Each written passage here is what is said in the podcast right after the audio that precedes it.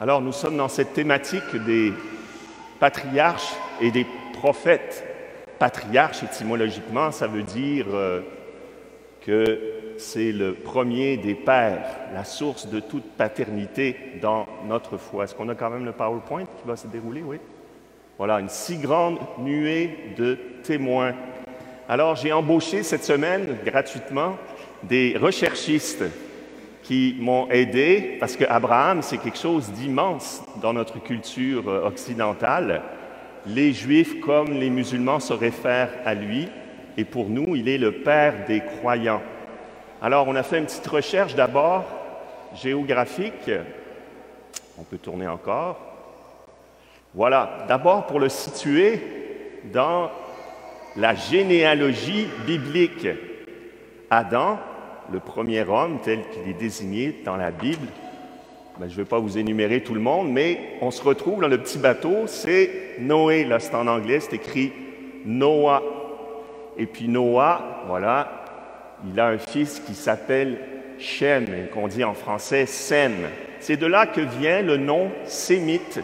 Tous les descendants de Sem, qu'ils soient juifs ou arabes, se réclament de Sem. Et ce Sem, je, t'indique quand tourner. Hein. Tu peux tourner. Euh, ce Sem, bien, on voit là, il a une belle descendance et ça nous conduit à Abraham. Voilà comment on relie Abraham à Adam et on voit que le père d'Abraham, c'est Terah. Alors si maintenant on va dans la géographie, on va voir ce que Abraham a accompli comme itinéraire. Et on voit ici, dans un premier passage, ah, ça n'a pas marché, mais c'est ce qu'on a entendu tout à l'heure, le texte, une partie du texte qui apparaît pas, c'est que la première étape du voyage, non, tu peux revenir en arrière, c'est à Haran. Il a quitté Ur en Chaldée, c'est-à-dire dans l'Irak actuel, le sud de l'Irak, et il est monté avec son père Terah à Haran pour cette première étape. Et c'est de là que Dieu lui a dit, Abraham, quitte ton pays, ta parenté. Et là, on peut passer à la suivante. Il est descendu donc euh, dans la terre de Canaan. Mais, j'allais dire, Abraham n'a pas fait juste un trip géographique. Il a fait un trip spirituel. C'est un grand déplacement qui allait se produire dans sa vie. Parce que c'est une tribu la tribu de Terra, puis on se tient en gang, les tribus, parce qu'il faut se protéger, il faut se multiplier, il faut grandir notre richesse. Et puis on a nos dieux, on a nos dieux pour la fécondité, on a les dieux pour euh, euh, la maison, on a les dieux pour avoir du beau temps, etc. Puis Abraham dit non, non, moi, le Dieu unique m'a appelé à quitter ce pays. Donc là, tu comprends, dans la famille, ça a été un petit bouleversement. Et pourquoi est-ce que Abraham a quitté ce schéma de vie qui était normal pour un nomade pour partir vers un pays qu'il ne connaissait pas? Bien, moi, j'ai une idée là-dessus. Parce que Abraham vivait un manque. Il était très riche avec son père et son, neveu. Tout allait bien, plein de troupeaux, de l'or, tout ce que tu veux. Mais il y avait un grand vide, c'est qu'il n'avait pas d'enfant et sa femme était stérile. C'est peut-être à cause de ce vide que Dieu a résonné dans son cœur et qu'il a accepté d'aller plus loin, de sortir du lot. Alors, ce choix de Dieu, Abraham le juste, ben, c'est super mon PowerPoint parce que le texte, il n'y apparaît pas. Donc, je vais être obligé de, de me rappeler ce que j'avais mis. Alors, oui, c'est ça. Vous vous rappelez cet épisode où Dieu montre à Abraham les étoiles du ciel. Puis il lui dit, Telle sera ta descendance, aussi nombreuse que les étoiles et que le sable de la mer. Et Abraham crut dans le Seigneur et Dieu le considéra comme juste tout se noue dans cet acte de foi d'Abraham, parce que Dieu lui fait un immense cadeau dans sa stérilité. Il l'a choisi gratuitement, lui qui était pauvre et en manque. Et la réponse à ce don immense de Dieu, c'est la foi.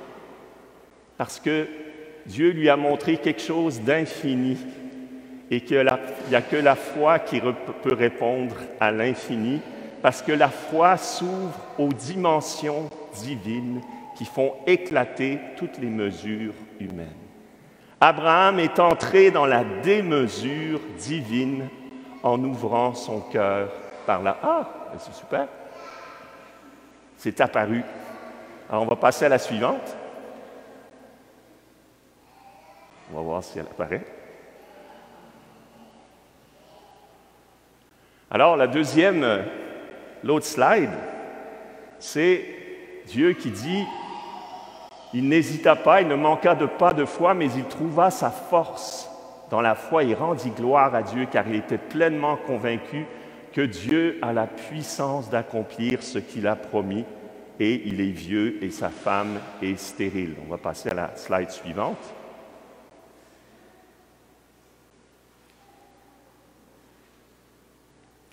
Qui nous parle du sacrifice d'Abraham.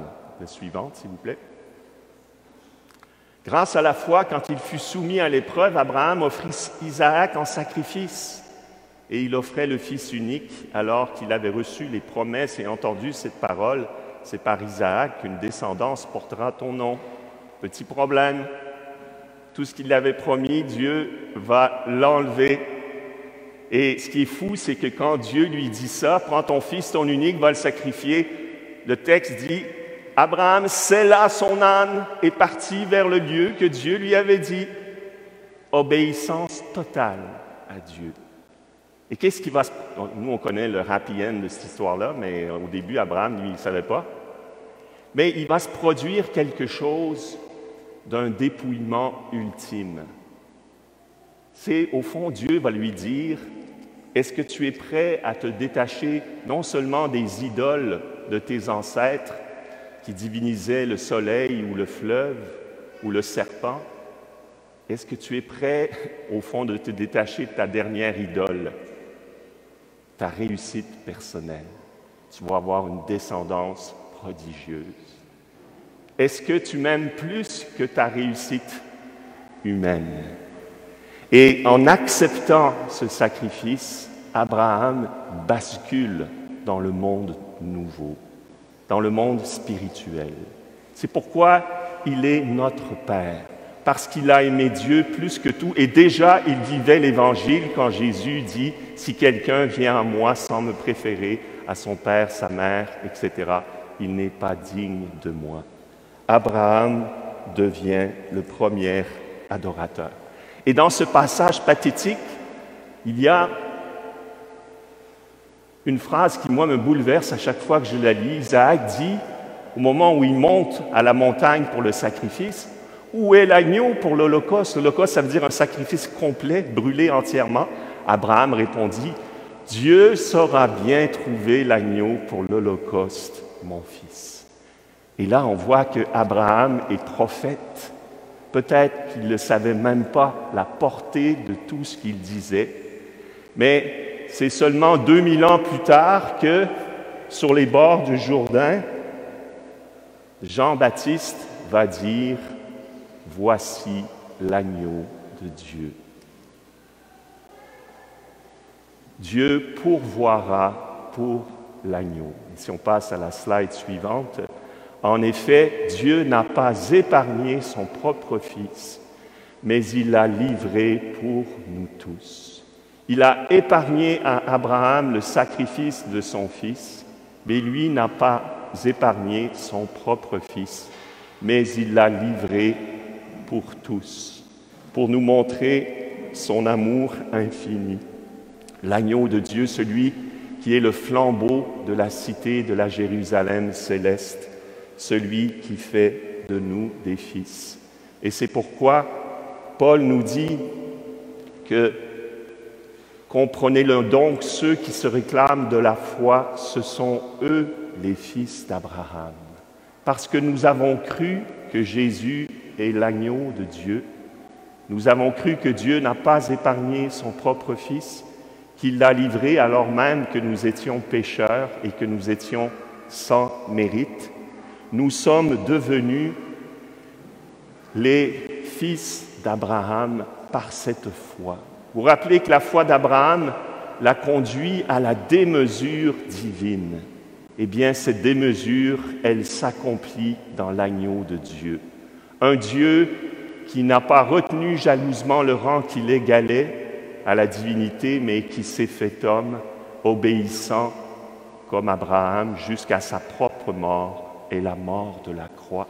Et c'est pourquoi Dieu lui a donné le nom qui est au-dessus de tout nom, afin qu'au nom de Jésus, tout genou fléchisse au ciel, sur terre et aux enfers, et toute langue proclame Jésus-Christ est Seigneur. Si vous appartenez au Christ, vous êtes de la descendance d'Abraham. Vous êtes héritier selon la promesse.